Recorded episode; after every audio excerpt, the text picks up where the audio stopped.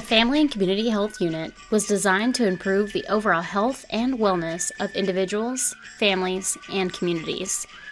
Our purpose is connecting with the community and helping integrate sustainable practices in everyday life. We educate on a broad range of topics so that we can help with whatever hits you at the home front. Hey there, and welcome to the home front. You may have noticed that things have been a little quiet around here. And maybe you can tell by the sound of my voice, but our house has been battling sickness. I'd like to blame the weather for going back and forth between warm and freezing. But if you know me personally, then you would know that we just put our brand new baby boy into daycare, and it took us no time at all to catch all of the germs. so, this week, I thought it would be kind of fitting to talk about getting the most out of your doctor's visit. I think there's so much here that can be taken for granted I actually catch myself doing all of the first time mom things to the point that we keep this daily log for our son.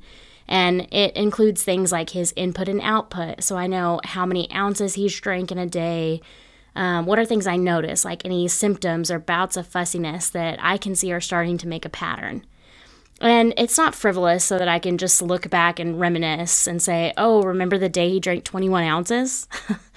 No, it's actually so that I can keep track of his health and establish kind of what is his normal base so that as soon as I notice something is off, I can start to be more alert and get him the care he needs when he needs it, and so that I can answer the doctor's questions instead of saying, mm, I don't know. Someday I'm sure I'll listen back to this and just die laughing at rookie me, but it really makes me stop and think why aren't we near as thorough with our own health. So, hear me out.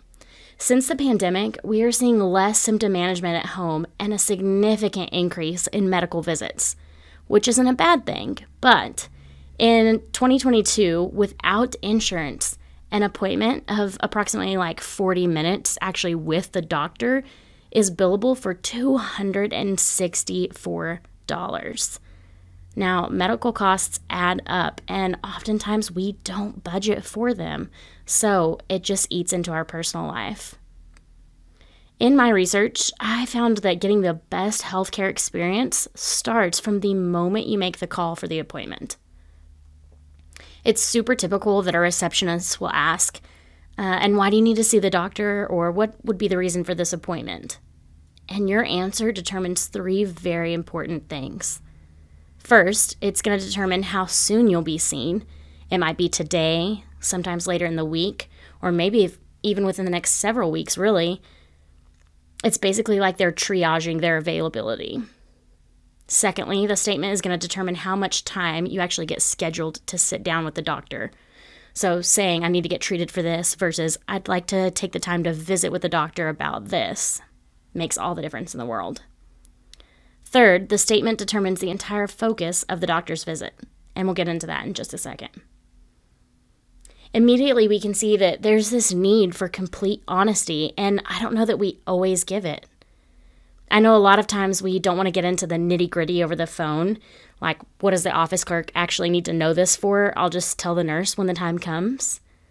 I actually even just experienced this myself when I called to make an appointment for me um, I didn't have a lot of time to be on the phone, so I was just trying to be really quick about it. Uh, so I kept things short and simple in an effort not to bore this poor lady with all my symptom drama. But now, for being nonchalant, I'm two weeks out from an appointment, which gives me little to no good for now. And here's the deal receptionists have heard it all. They're working in the healthcare field just as much as anyone else in that office. So give them some credit and let them navigate the world that they know. It's not that we have to go on and on, but there's something to be said for honesty with them. Also, on the flip side of that, when we realize that that call sets the tone for the time of the appointment, like I said, we want to visit about something versus I need to just be treated for this, take it seriously. I even think about how much is on a doctor's plate if you've ever snuck a peek at maybe the file room or back files that you can see in a doctor's office, that is overwhelming. Can you imagine keeping up with all of that? A doctor's world of knowledge has to be so vast. If we truly want to get the best results, why wouldn't we want to give them a really accurate heads up of what they can expect to see?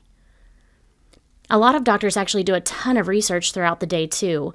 It gives them the ability to stay current on different treatment plans, available resources in that area, maybe they're needing to refer you on, other things like that. So, letting them have advance notice is kind of crucial. There's actually a self care book called Healthwise for Life.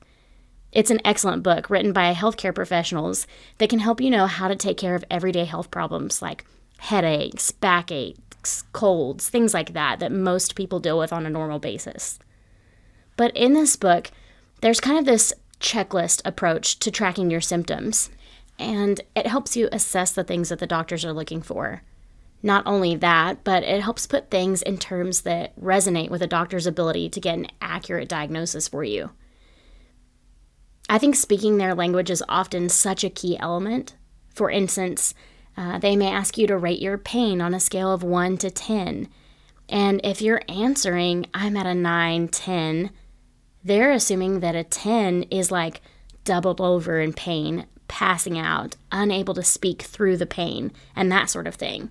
So it's going to take so much longer to even just get on the same page, let alone sort through your case.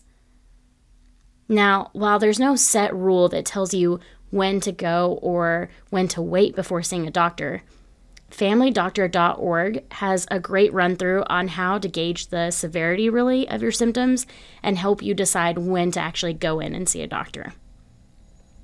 So, when you're actually at your doctor's visit, it's actually important to list everything that you're taking and knowing the dosages, even if it's just vitamins, herbal supplements, or something like aspirin.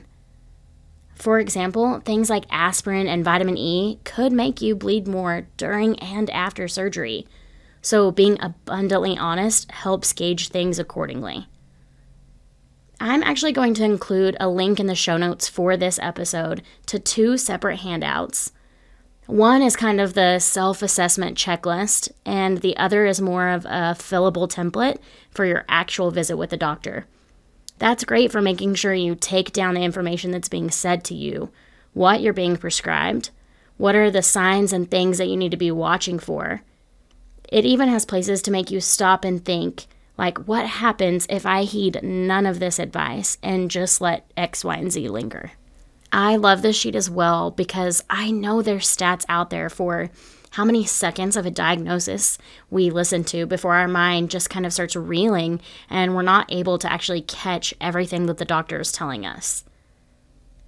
I think a lot of our frustrations with healthcare visits come from wasting time, honestly, and having to schedule additional appointments or running through a bunch of tests to really see the whole picture of health and what could be going wrong, which of course is going to lead to additional money being spent.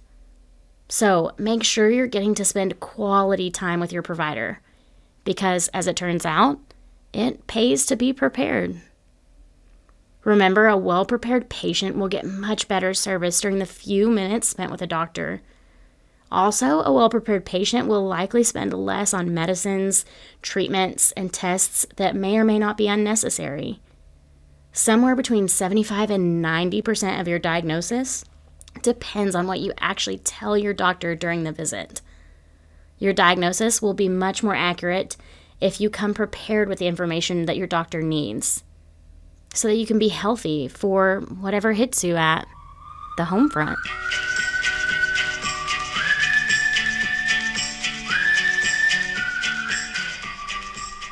For more information on the topic, check out the show notes for this episode or visit with your local county extension office.